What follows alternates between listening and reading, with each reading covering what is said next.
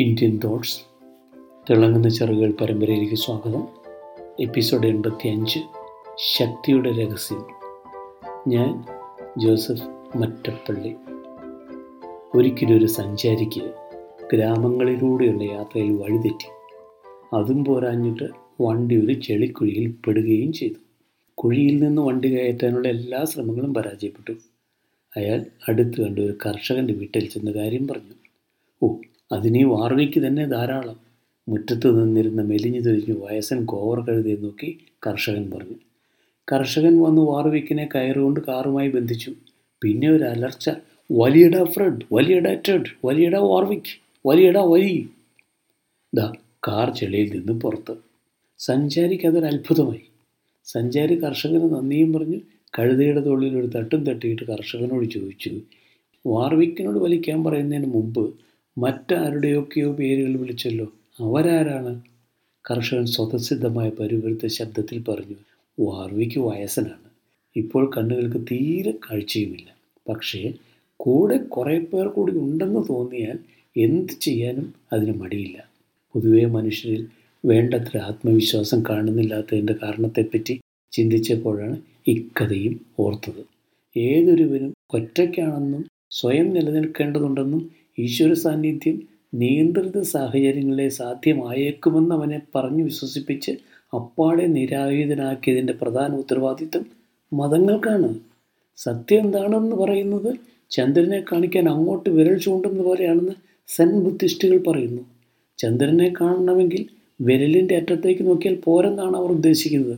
ആരോട് പറയാൻ വല്ലവരും ചൂണ്ടുന്ന വിരലുകളിലേക്ക് നോക്കി നെടൂറിപ്പെട്ടുകൊണ്ടിരിക്കുന്ന മനുഷ്യരാണ് ചുറ്റും. രാജാവ് നടക്കാൻ ഇറങ്ങിയ കഥയും ഓർമ്മ വരുന്നു.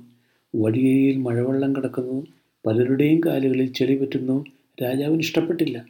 വഴികളെല്ലാം തുകൽ വിരിക്കാൻ അദ്ദേഹം മന്ത്രിയെ വിളിച്ച് ഉത്തരവിട്ടു. ഓരോരുത്തരെയും അവരവരുടെ കാലുകളിൽ ചെളി പറ്റാതെ നടക്കാൻ പഠിപ്പിക്കാനായിരുന്നല്ലോ ശ്രമിക്കേണ്ടിയിരുന്നത്. കാര്യം ശരിയാണ്. ശാസ്ത്രം ഒരുപാട് വളരുന്നുണ്ട്. അത്യാധുനിക ഡ്രോണുകൾ വരുന്നു. ഹൈഡ്രജൻ വാഹനങ്ങൾ വരുന്നു. സ്മാർട്ട് ഫോൺ വരുന്നു. വളർച്ച ഇങ്ങനെ ഇങ്ങനെ മാത്രം പോവുകയല്ല ചെയ്യുന്നത്. പോസിറ്റീവ് തിങ്കിങ് എങ്ങനെ ലക്ഷ്യസാധ്യത്തിന് ഉപകാരപ്പെടുന്നു? അബോധ മനസ്സിനെ എങ്ങനെ പ്രവർത്തനനിരതമാക്കാം സിദ്ധികളെ എങ്ങനെ സ്വന്തമാക്കാം? ഓർമ്മശക്തി എങ്ങനെ വർദ്ധിപ്പിക്കാം? എങ്ങനെ വാർദ്ധക്യത്തെ തന്നെ തടഞ്ഞു നിർത്താം? ഇതുപോലുള്ള ത്രസിപ്പിക്കുന്ന ചോദ്യങ്ങൾക്കും നാം ഉത്തരം കണ്ടെത്തിക്കൊണ്ടാണ് ഇരിക്കുന്നത്. ഒരു തീവ്ര മതവാദിക്ക് ഇതെല്ലാം അത്ഭുതങ്ങളാണ്. ഒരു കാലത്ത് രണ്ട് ആഗോള ശക്തികളായിരുന്ന റഷ്യയും അമേരിക്കയും സൈനിക ഫയലുകളിലെ രഹസ്യങ്ങൾ ടെലിപ്പതിയിലൂടെയും ചോർത്തിയിരുന്നു എന്ന് കേട്ടിട്ടുണ്ട്.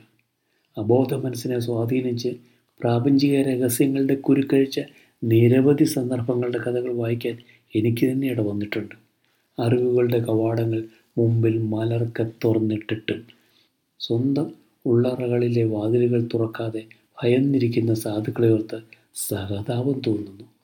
ഒരു പ്രഭുവിന്റെ വീട്ടിൽ രണ്ട് കാക്കകളെ വളർത്തിയിരുന്നു.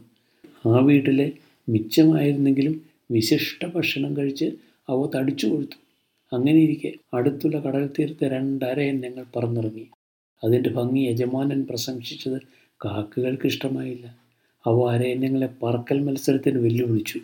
അരയന്നങ്ങൾ എത്ര വിസമ്മതിച്ചിട്ടും കാക്കകൾ സമ്മതിച്ചില്ല. അവസാനം കാക്കകളോട് മത്സരിക്കാനായി അരയന്നങ്ങൾ വീണ്ടും കടലിലേക്ക് പറന്നു. കാക്കകൾ അതിവേഗം പറന്നപ്പോൾ അരയന്നങ്ങൾ വളരെ സാവധാനമാണ് പറന്നിരുന്നത്. അധികം കഴിയുന്നതിന് മുമ്പ് കാക്കകൾ തുരുത്തന്വേഷിച്ചു തുടങ്ങി. ചക്രവാളങ്ങൾ മാത്രമുള്ള കടലിൽ തുരുത്തവിടെ കാക്കകൾ കടലിൽ പതിക്കുന്ന കണ്ട് ദുഃഖത്തോടെ അരയന്നങ്ങൾ തിരിച്ചു പറഞ്ഞു ഏത് സമൂഹത്തിൽ ചെന്നാലും ഇത്തരം കാക്കകളെ എത്ര വേണമെങ്കിലും കാണാൻ കഴിയും. അവരറിഞ്ഞിരിക്കുന്നതാണ് അവസാന ജ്ഞാനം എന്നാണ് അവരുടെ ധാരണ.